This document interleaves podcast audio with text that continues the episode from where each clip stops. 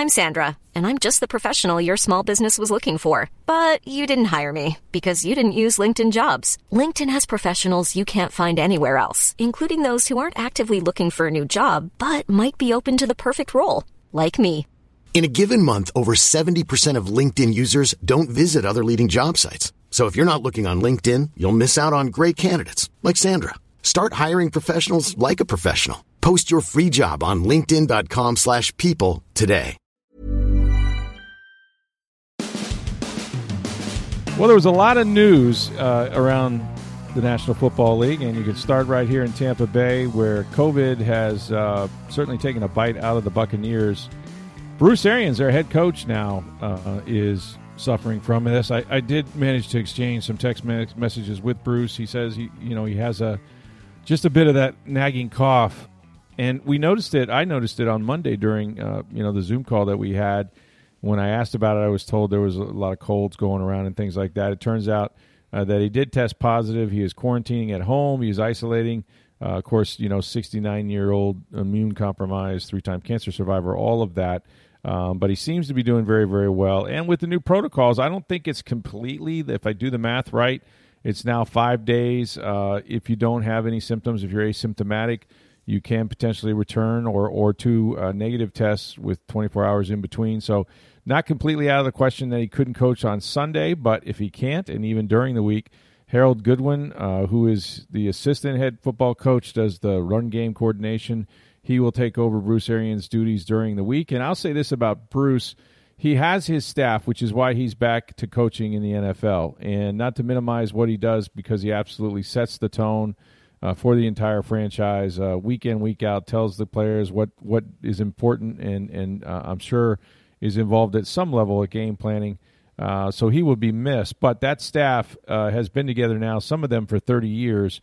And when you have offensive coordinator like, you know, Byron Leftwich, when you have Todd Bowles and all the guys, Clyde Christensen and, and, and people that have been with him sometimes for up to thirty years, going back to the Temple days, it's a heck of a lot easier uh, for business as usual during the week. And also that quarterback, Tom Brady, is not going to let them uh, slump off at all. But it didn't stop with Bruce Arians. They also have two corners. Here we go again with the secondary, Sean Murphy Bunting, Jamel Dean, also in COVID protocol again. Uh, the new adaptation of the C D C rules, five days. They have an opportunity to come back, but we don't know what their availability will be at this point. I would think you you consider them uh, maybe to be out. They do get Rashard Perriman back from COVID uh, last week. He missed two games. Of course, he was the hero of that Buffalo Bills overtime win a couple of weeks ago. Uh, so, you know, it, this is kind of going to be the story as as we head really not just into Sunday, but then you think about the impact uh, in the playoffs. Carson Wentz, Wentz with the Indianapolis Colts, who is not vaccinated, uh, testing positive for COVID. They need to win some games to assure their playoff status. They have an opportunity to win that division. Um, they have to go with Sam Ellinger. So this is a huge story in Indianapolis, and one that is not surprising because uh, there were a couple quarterbacks who opted not to be vaccinated, and Uh, you know, certainly the the, the time, uh, and again, I, I think the fact that they're switching to five days may help him, um, but uh, unvaccinated players had to have a mandatory ten-day uh, period that you were off, and so the potential was for him to miss a couple games, and we don't know the severity of his illness, but um, certainly you take a quarterback like Carson Wentz out of the Indianapolis Colts, and that's that's going to take a bite out of them. So this will be a story on all the way through the playoffs, and, and you know, I think whether it's college football, pro football, society in general, we're just going to have to do the best we can and, and, and see how they navigate this. But, um, you know, with the Bucs, uh, we know Mike Evans had already been on the COVID list. Of course, he's dealing with a hamstring injury. Um, you know, they, they've they've had these uh, these hiccups along the way, and uh, you know, it's I think the team that manages this the best, sort of like last year, maybe even more so because this this particular variant is so contagious that everybody seems to be getting it. I know a ton of people that have it myself. Um, it, it's just going to be something that we're they're going to have to navigate and, and hope that it doesn't infect uh, you know key elements of your team. And, and and certainly you know Tom Brady, I'd keep him in a jar somewhere if uh, if I were the Buccaneers, because you don't want to lose him. These last two games matter. They're still fighting for playoff position. They still have a chance at a higher seed. They're currently number four. uh, a fairly reasonable chance of moving into three, maybe even two if the Rams were to lose. The Rams play at Baltimore this Sunday. Looks like Lamar Jackson will be back, so uh, the Bucs have plenty of incentive to continue winning uh, until we get to that final week and we kind of figure out what what their uh, what their seeding status is. So.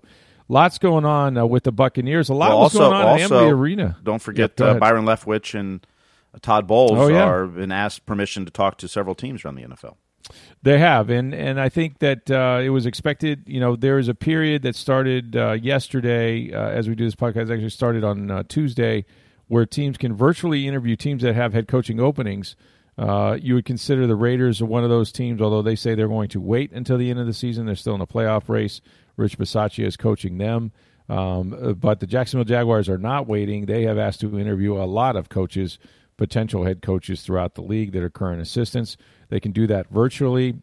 Both Byron Leftwich and Todd Bowles are on that list, and um, you know it, it seems almost too obvious, right? With Byron Leftwich, a former first-round pick, seventh overall pick of the Jaguars, played there for four or five seasons as a quarterback. You've got a young quarterback in Trevor Lawrence. uh, Byron has benefited greatly from being around Tom Brady these past two seasons. Uh, the amount of football he's probably learned from him alone uh, would make him a, a great head coaching candidate, and he was on his way to doing that uh, before Brady arrived. So, uh, and, and Todd Bowles, you know, I mean, for years and years, one of the best defensive coordinators in football, was a head coach with the New York Jets, only had one winning season there.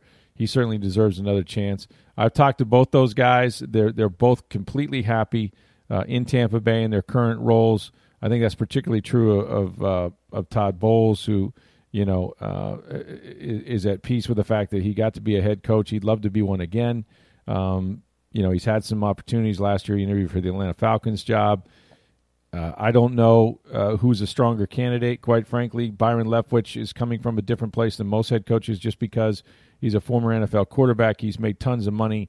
Uh, he doesn't have an agenda. He had to be talked into coaching in the first place. He spent about five years just playing golf and enjoying his life, and Bruce Arians brought him in as a quarterback's coach in Arizona. He eventually became an offensive coordinator uh, there for one year without Bruce Arians uh, when Bruce retired, and now he's back. Of course, doing that with the Bucs these last three seasons has done an unbelievable job. I think he would make a great head coach because I think he has the communication skills and the demeanor uh, to handle. You know, that job is is not about X's and O's all the time. It's really about setting a tone. It's about who you can hire um, on your staff. I, I think that uh, Byron knows a lot of people in football, would be great at it. He'd certainly be great for that young quarterback uh, in Jacksonville if that's what uh, they decide to do, just because of uh, the fact that he, there are very few, if none, right, head coaches in the National Football League who have stood, you know, behind center. I mean, Frank Reich did it in Indianapolis, but there's not many guys who have seen the game, um, you know, behind the center that can help the quarterback in the N F L the way somebody who's actually done it like Byron Leftwich. So uh, we'll see where that where that goes, if any place. I know they're focused on um, winning against the Jets. They've got two games. They can improve their, their position, as I mentioned earlier, so Um, these are important games, even though uh, the matchup would seem to favor the Bucs. When you start losing more guys from the secondary again, um, we don't know the status of Antoine Winfield Junior, who was coming off that uh, foot injury. So uh, we'll have more updates uh, on that, you know, throughout the week. So that's big. Uh, we'll, we'll get into this later. John Madden has died, the legendary broadcaster and, and uh, Hall of Fame football coach at eighty-five. The impact he's had, all the tributes are out there. Um, You know, that's something we can certainly talk about, uh, you know, in, in, in tomorrow's show. But thirty years as an analyst, he called eleven Super Bowls. He's also the only broadcaster to work for all four networks, which is amazing to me. And, of course, the Maddio video game, released in nineteen eighty-eight, just, uh, you know, has touched generations of football fans and, and educated them, if you've played that game and who hasn't. Um, so John Madden, uh, gone at eighty-five years old. That happened yesterday. All the tributes are everywhere. Uh, I did want to talk about real briefly, uh, Steve, the, you, you were at Amalie Arena. Uh, welcome back, Brayden Point. You had two goals and an assist in your first game. This is like Nikita Kucherov coming back in the playoffs uh, last season, where the first game just, wow. I, I mean, Brayden Point's speed seemed like it just carried the team. It, yeah. just, it, it was like the team was just following him because he was flying around the ice. And watching him handle the puck, you realize what this team has been missing. mm. when you see him out there with, you know, missing Point and missing Kucherov. And meanwhile, while they while Point was out of the lineup, the team went eleven two and one. It's incredible. But Brayden Point, with several players out, like Anthony Cirelli and Mikhail Sergachev, and you don't have Andre Vasilevsky or Brian Elliott. You had Max Lagacé in, in net. You needed a Brayden Point to help get that game started because the rest of the team seemed like it was a little slow early. And and yeah. Derek Lalonde, who's filling in for John Cooper, talked about, you know, Point just kind of carries you into that fight. And, and, you know, he just drags you there as a team. And he was – I mean, he could have had four or five or six goals in that game. I mean, he scored two, but he had a lot of great chances. Um, and just incredible to watch him play. It's like he hasn't missed a beat. You know, Derek Lalonde talked about, you know, he had hockey taken away from him for a while, and he still got that youthful kid feeling like, I just want to go play hockey. And that, that's, that's kind of his personality anyway. And boy, did yeah. he ever play hockey on Tuesday night. That was fun to watch. And Corey Perry of- gets another sixth attacker goal against his former team, Montreal. It's two this year he's had, uh, both leading to wins for the Lightning.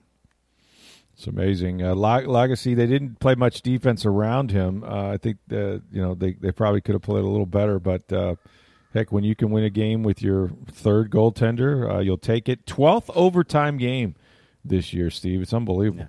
And and one other quick note, and this was a Stanley Cup rematch, but the Canadians are a pretty bad team this year for lots yeah. of reasons. They've had some injuries. Shea Weber's gone. Carey Price isn't playing right now. Uh, a lot of reasons, but...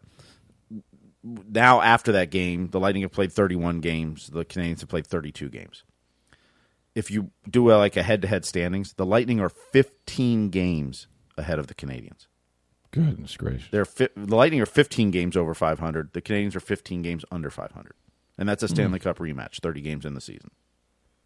Like what they've done with the injuries they've had to have the best, you know, the most points in the N H L, it's, it's unbelievable. And you can just, now that they have Brayden Point back, Nikita Kucherov will be coming back sometime later this month. I got to believe the rest of the N H L is going, goodness gracious, how are we ever going to get past the Lightning um, as they get those guys healthy? So, yeah, pretty big win for them and, uh, and a fun game, uh, from what I understand, to, uh, to witness uh, as well, uh, despite all the injuries and all the COVID situations. Hiring for your small business? If you're not looking for professionals on LinkedIn, you're looking in the wrong place. That's like looking for your car keys in a fish tank. LinkedIn helps you hire professionals you can't find anywhere else, even those who aren't actively searching for a new job but might be open to the perfect role. In a given month, over seventy percent of LinkedIn users don't even visit other leading job sites. So start looking in the right place. With LinkedIn, you can hire professionals like a professional. Post your free job on linkedin dot com slash people today. All right, best time of the week, best time of the year right now with the college uh, football national championships uh, coming up here shortly.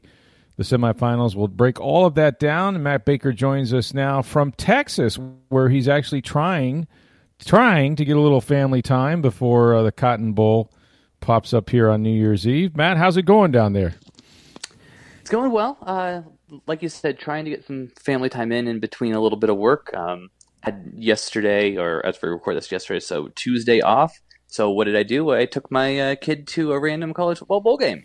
We went to see the First Responder Bowl. Why are we laughing? Um, between Air Force and Louisville, uh, Air Force threw the ball pretty well for a triple option team.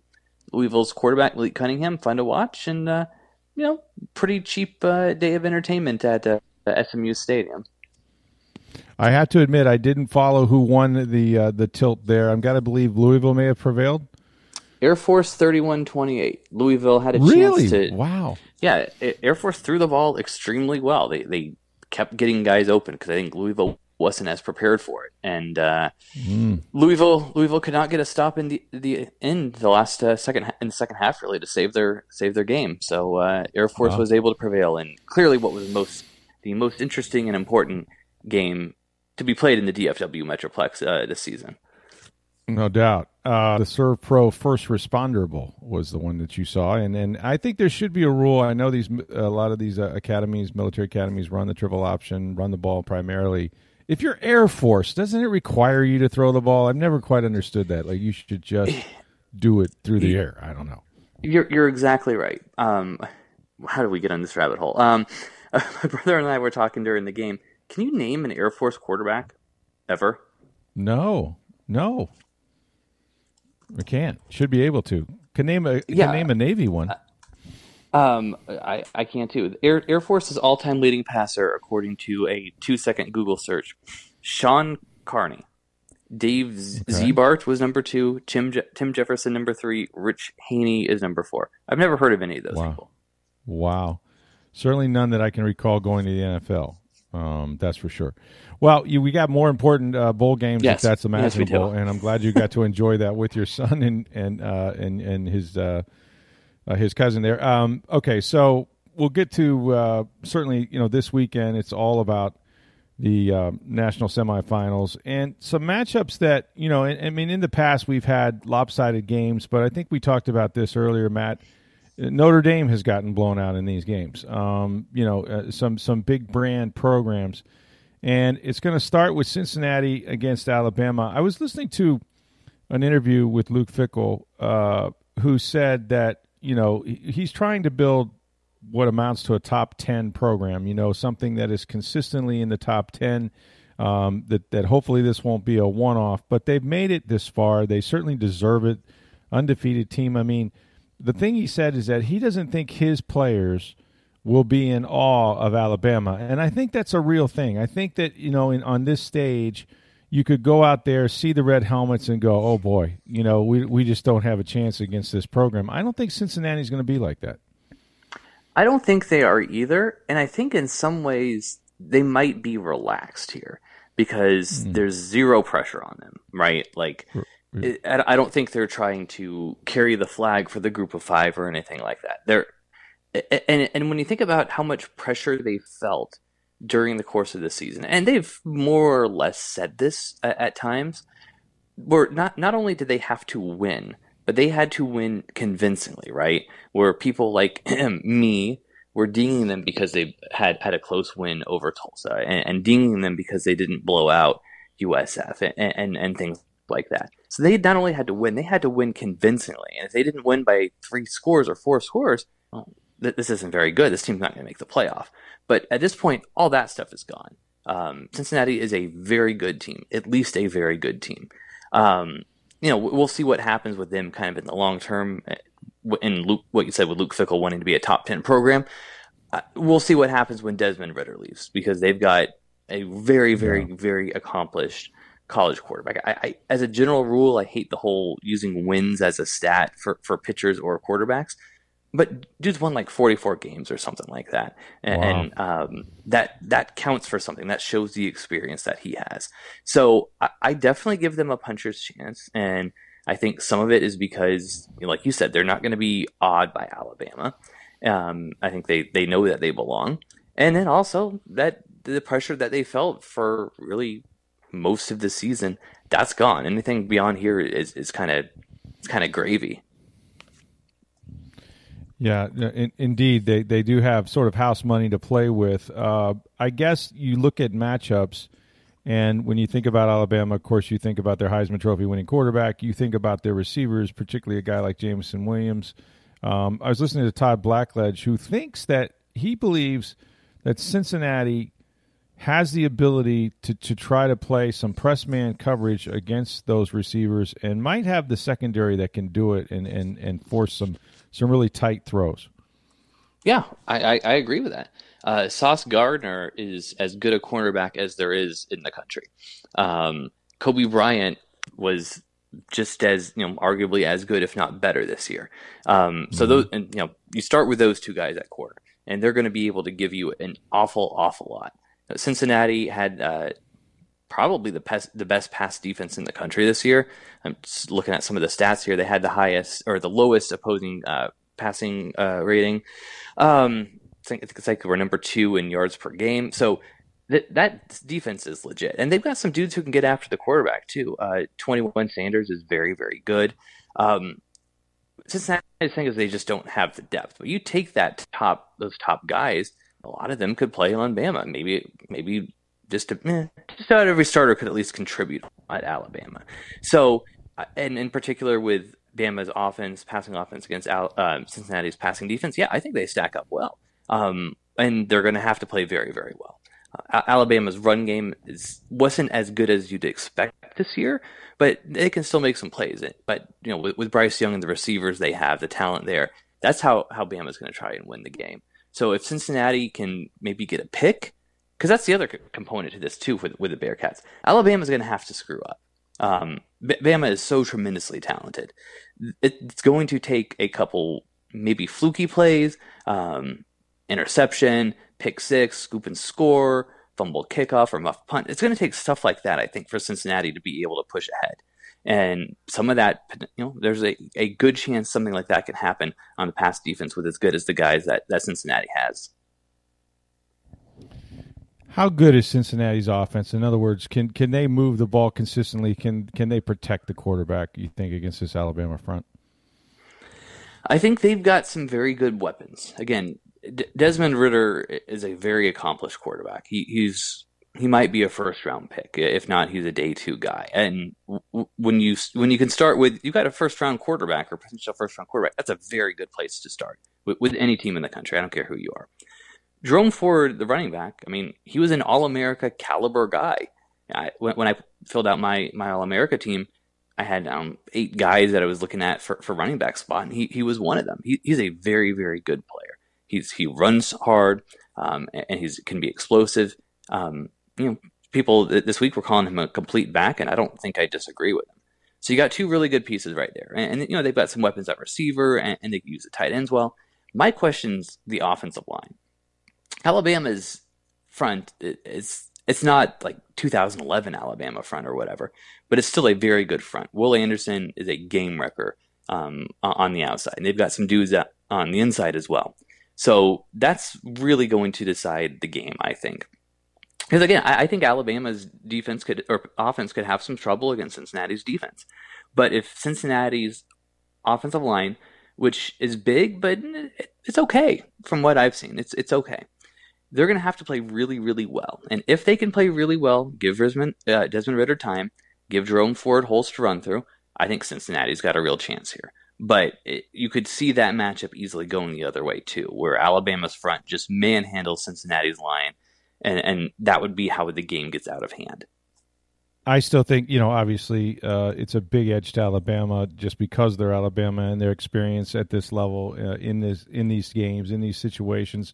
I want to say Cincinnati, and I'm not a better. I think they're about a two-touchdown underdog. So where would this rank in, in terms of uh, college football upsets if, if Cincinnati were able to do this? Where would it rank? It it would be very, very high. Um, hmm.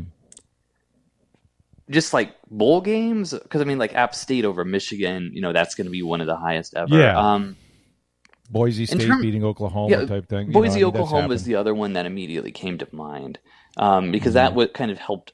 I don't want to say it ushered in a new era or anything like that, but that was one that really started to give more respect to the the, the group of five teams than the non-Oklahomas and, and Alabamas of the world. Right, right. If they were able to do this, though, this would be this would be. I mean, let's face it, it would be massive. Um, yeah. It, just because of the discrepancy in terms of money, in terms of talent, mm-hmm. in terms of uh, staff size, all that tradition, all that stuff. It, th- these David and Goliath isn't fair because Cincinnati is a, a, a they're a very good program, but there are some David and Goliath tendencies here just because of, of the way Alabama has ruled the sport for the last decade, whatever. And, and again, those built-in advantages where they make so much more money from the S E C than Cincinnati makes from the A A C. That lets you have, I mean, Alabama's got two former N F L head coaches on their offensive staff, right?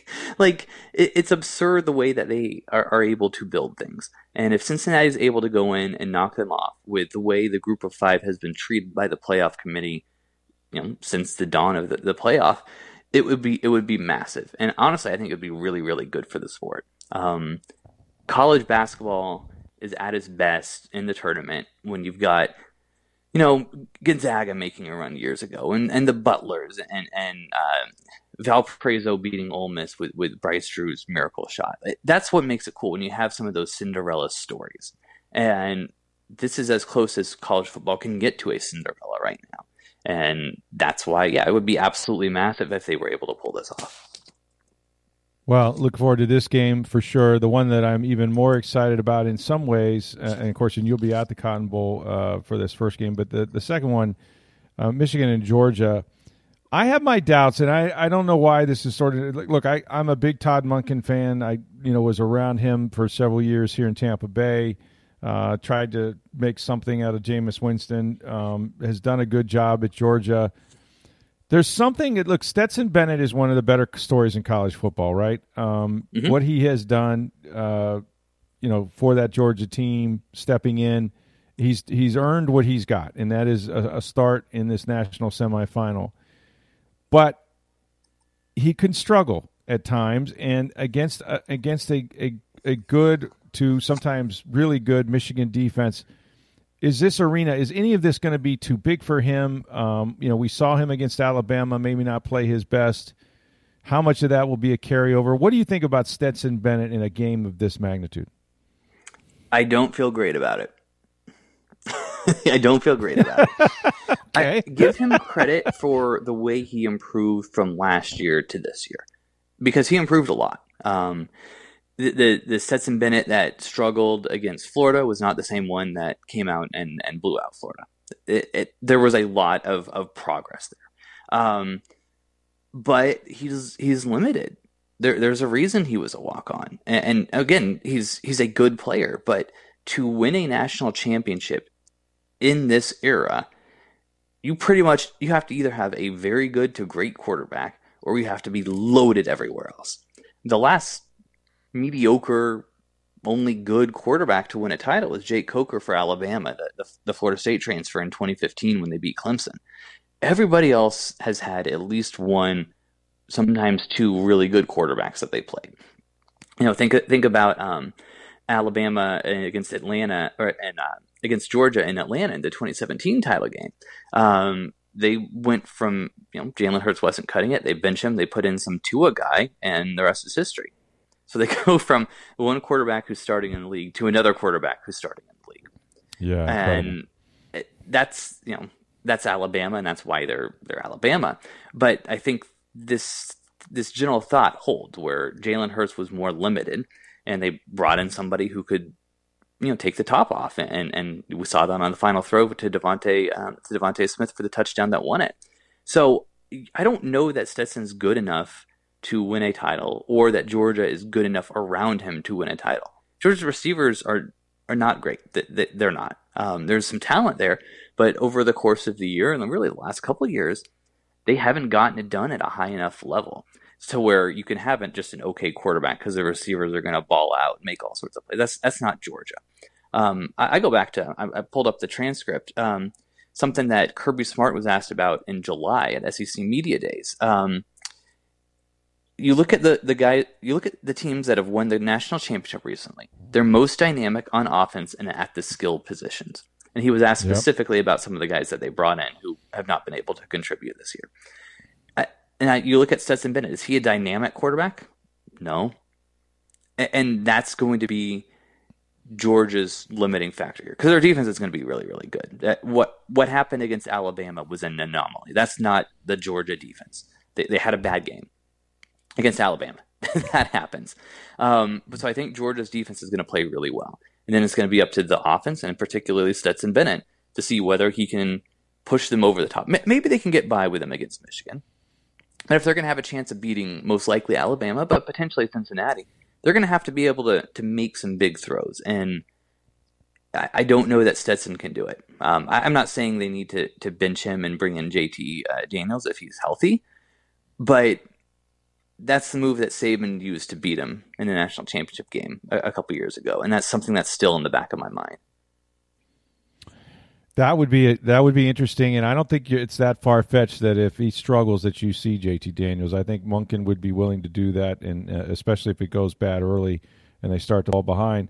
We know what Michigan wants to do. They want to run the football with. Uh, well, with Hass- hold on a second, Rick. Let's let's let's, let's let's let's roll that back just one second. You're right. right. Todd Monken might be be willing to do that. My question is whether Kirby Smart would be willing uh, to do that. That's a good that. point. Yeah, and he's the head coach, you're right. He, I mean, Justin Fields was a was an accomplished, ended up being an accomplished college quarterback, yes, and, and is uh, doing Pretty something good. in the N F L. Like he he had yeah. he had some talent. And Kirby did not use him. They, they used him sparingly in the one season, um, and he stuck with Jake Fromm. And I, I get it. You, you you stick with your guy. Fromm. It's not like Fromm was a bum, right? I mean, right. He, he took him to the national championship game, and if, if uh, Georgia defends on second and twenty-six, Kirby Smart has a national title, because in part because of Jake Fromm. So it's not like Fromm was a bum, but Justin Fields was so talented, and we saw what he yeah. did at Ohio State. And you know, yeah. you don't be a top twenty draft pick. If you don't. That doesn't happen if you're a bum. So it, he's he hasn't been willing to make that switch in the past, and mm-hmm. I wonder if he thinks any differently now. That's the question that I have. I'm sorry. Yeah, you were talking about Michigan. No, it's a, it's a good point because. Uh, Listen, you got one bite of the apple here, you know, and, and if yep. he's loyal to Stetson Bennett, if he's getting the reps, if he's, you know, th- that's how they've gotten to this point this far, he may stick with them. Um, and at the end of the day, it's a head coach's call. We know that Michigan uh, wants to run the football uh, with Hassan Haskins and Blake Corum. These are two guys that Haskins went over twelve hundred yards. Corum's close to one thousand, I think. Um, and yet, the the you know, Georgia's defense is stout, as you mentioned. It will be to try to force Cade McNamara into beating them with his arm. Do you think they can stop the Michigan running game, and do you think McNamara can actually make plays with his arm if that's the case? Yes, I think they can. I think they can stop the, the run game. I, I feel fairly good about Georgia's defense there.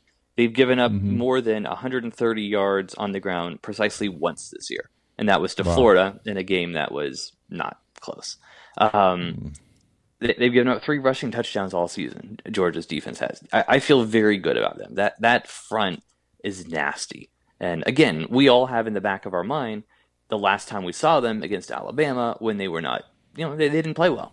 I think that was more about the matchup. That was more about this the um, the game plan that they did not execute and Alabama did, more than an indictment of, oh my God, this Georgia defense was a complete fraud. I, I think that was a one-game thing. So, yeah, I think Georgia's going to be able to stop the run. Then, like you said, the question is, can Cade McNamara and the Michigan offense do enough against it? And I'm not sure that they can. I don't have a great, you know, X's and O's reason why. Um, I'm just not one hundred percent sold on on the Michigan passing attack yet. And you know, we'll, we'll we'll see what they're able to do, but my gut tells me I, I think Georgia's defense is going to be able to um, contain Michigan's offense as a whole well enough. Well, I'm I'm trying to read the tea leaves here, and I don't want to put words in your mouth, but I think that you're leaning towards a rematch of the S E C championship game between Alabama and Georgia, this time for the national championship. Correct. That's that's what my gut tells me. Um, It, it it's usually the teams with the most talent that win. I've said that once or a thousand times on here. The guy with the yeah. it's the team with the dudes, and, and Georgia has a ton of dudes, and Alabama has a ton of dudes, and you know Nick Saban. Obviously, we know what he's done over the, the years. That that's that speaks for itself. Um, but I, and Kirby has not gotten over the hump, but he is still a good coach with good coaches on that staff. There are reasons to be hesitant, particularly about Georgia. Um, you know, the fact that uh, Dan Lanning, the the new um, the new head coach, excuse me, at Oregon and the D C at Georgia, that's always a weird transition. Um, that kind of can can mess with things. But when I look at it, I think Georgia is a better version of Michigan, and I don't think that's a good matchup for the Wolverines. And then Cincinnati's been a great story; they're a very good team, as you talked about, and as I think I talked about last week. Don't use this as a referendum for a group of five. Do not do that. Washington got blown out by, by Alabama in a semifinal in Atlanta. I, I was there. Um, Notre Dame has struggled in playoff games. Uh, I think Clemson blew out Ohio State in a playoff game. Florida State mm-hmm. got trucked by uh, thirty-nine points against Oregon in a playoff game. Um, mm-hmm. high, uh, Alabama blew the crap out of Michigan State in a playoff game in this very stadium. So don't view that as a referendum, because blowouts happen in the semifinals. It's one of the issues with the playoff, and I have guesses why, but it's neither here nor there.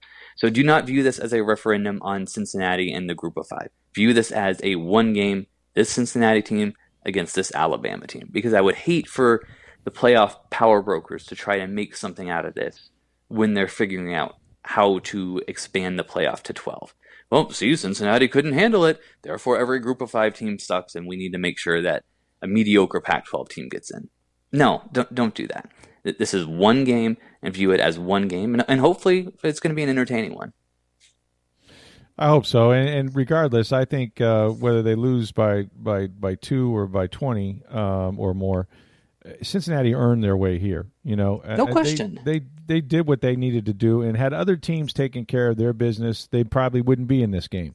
Um, but they won every game on their schedule. They had some better wins than than other teams, and the fact is they went undefeated. So uh, whether they prevail or or get blown out, I think you're right. It doesn't matter. Big brand teams, big brand programs have lost and lost by a large margin, as you just mentioned, in these games, and so.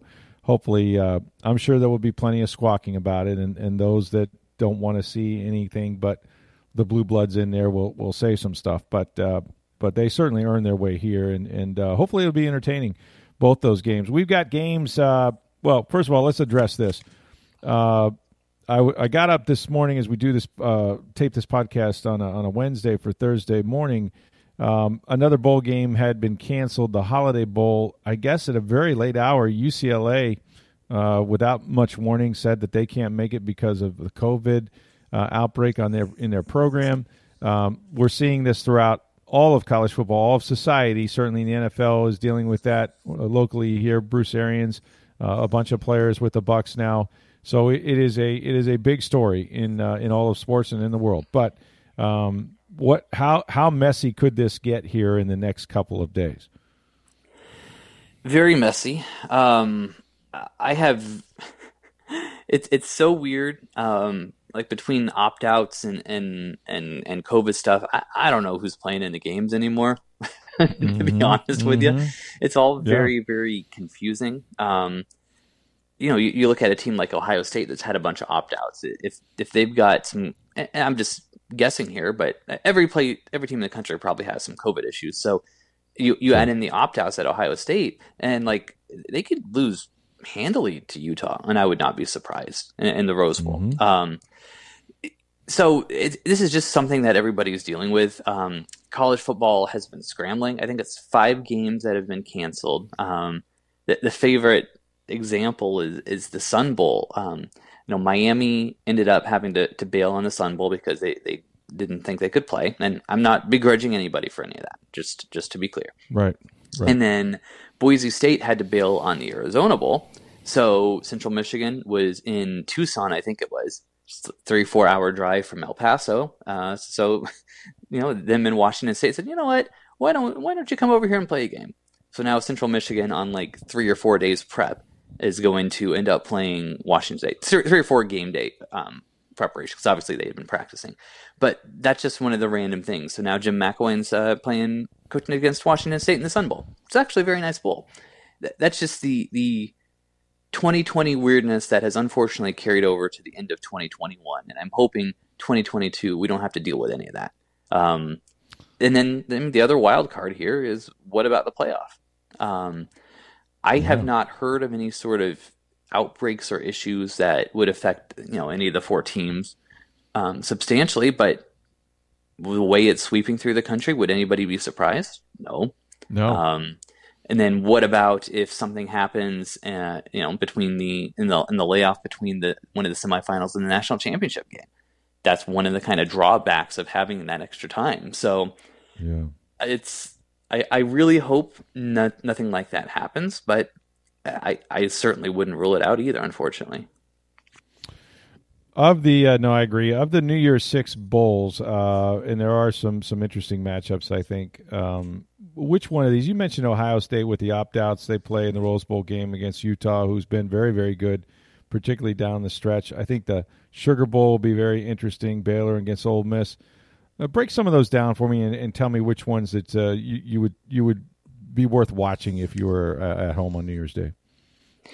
Yeah, um, the, the the Rose Bowl's always interesting. I mean, it's the Rose Bowl, um, the, the beautiful sure. scene and all that. Um, the, as far as the matchups, I mean, Ohio State's still going to have a lot of talent. They they rec- mm-hmm. they're one of the handful of programs that recruits at a high level. I, again, I'm not viewing this as a referendum on Ohio State and how good they were. No, they had a bunch right. of dudes leave. Um, so right. I'm not right. looking into anything for, in that game other than the future for Ohio State, mm-hmm. what some of their young guys look like. And then from the Utah perspective, ha- them having a chance to end the season well. They they started really poorly, and then they figured out their, their quarterback situation. Um, let's with, with with Cam Rising. Let's not forget too, Utah opens against Florida in the Swamp next year. So if you want to get an early scouting report on on what the Gators are going to face, they're going to face this uh, Utah team that's very physical. That, that's you know got got some some talent and, and that played really well at the end of the year. Um, Notre Dame, Oklahoma State in the Fiesta Bowl is a good one. I like it. Yeah. Yeah. Just because they haven't been as hit by as the opt-outs and everything by some of the, as compared to some of the other teams. And those are two fairly good names. If Oklahoma State gets, you know, an extra foot on the last play against Baylor, Cincinnati's not in the playoff. Um, but instead, this is a very nice consolation game. Styles, you know, what is it? Styles make, uh, or Styles make fights, something like that.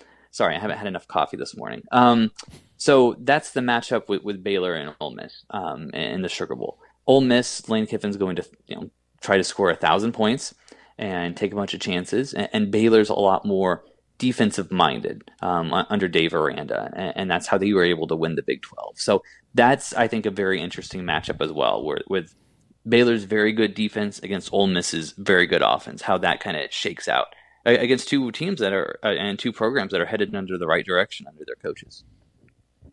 Yeah, it should be should be good uh, weekend, uh, obviously, of college football, and then the national championship playoff semifinals, of course, on uh, New Year's Eve, the Orange Bowl. You'll be there. Uh, I'm sorry, you'll be at the Cotton Bowl. My bad. You'll be at the Cotton ah. Bowl, Alabama, Cincinnati, and then that will, will be followed at seven thirty. Orange Bowl, Michigan, and number three Georgia, and then we will have our national championship matchup.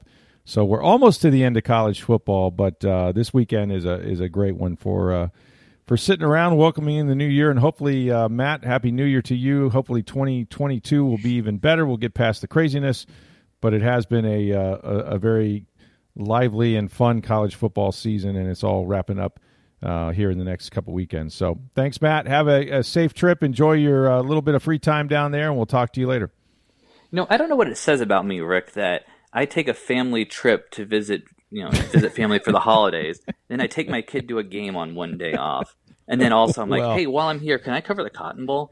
I, I, I'm either, I either love my job or I'm crazy or both. But uh, it's de- definitely you love your job, uh, a little bit crazy, and you know the good thing is you're you're making a solid college football fan out of your son, which is awesome. He he is he is more than a solid fan. Just one quick story. We we were at Dick's the other day, um, and we're looking at the hats, and we're looking through. You know, I'm, I'm just okay. What what hat? What logo is that? Again, he's four. Uh, that's that's Texas Longhorns. It's Texas A and M, Texas Tech. What about this one? North Texas. What about this one? Texas State. I don't. I think he and I were about the only adults in the or the only people in the place who knew what a Texas State logo was. And we asked, my wife and I asked him later, how did you know that was Texas State? Well, I watched him play. Who, who did you watch them play against? I watched them play against Louisiana. They lost forty-five to zero, oh, of course. Oh, my. Uh, yeah, that is score included. I, yeah, I, wow. Of course. Who who could forget the forty-five to zero game on Halloween weekend between Louisiana and Texas State? But oh, my. That's that's my that's that's my son, and uh, I, I have done this to him, so I'm sorry, world.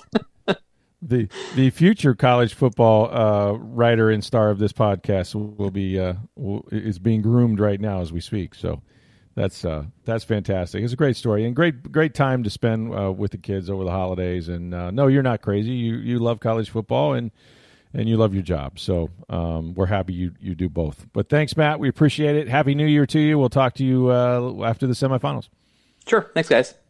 All right, on tomorrow's podcast, of course, we'll preview the Bucs at the New York Jets. We'll see who might be available to play, uh, who may be coming back from COVID, um, certainly to update the situation with Bruce Arians. So we'll do that. The Lightning are in Sunrise to play Florida. That's always a great rivalry. Um, so we'll uh, look forward to that matchup as well. My thanks again to Matt Baker. For Steve Verstick, I'm Rick Stroud, the Tampa Bay Times. Have a great day, everybody.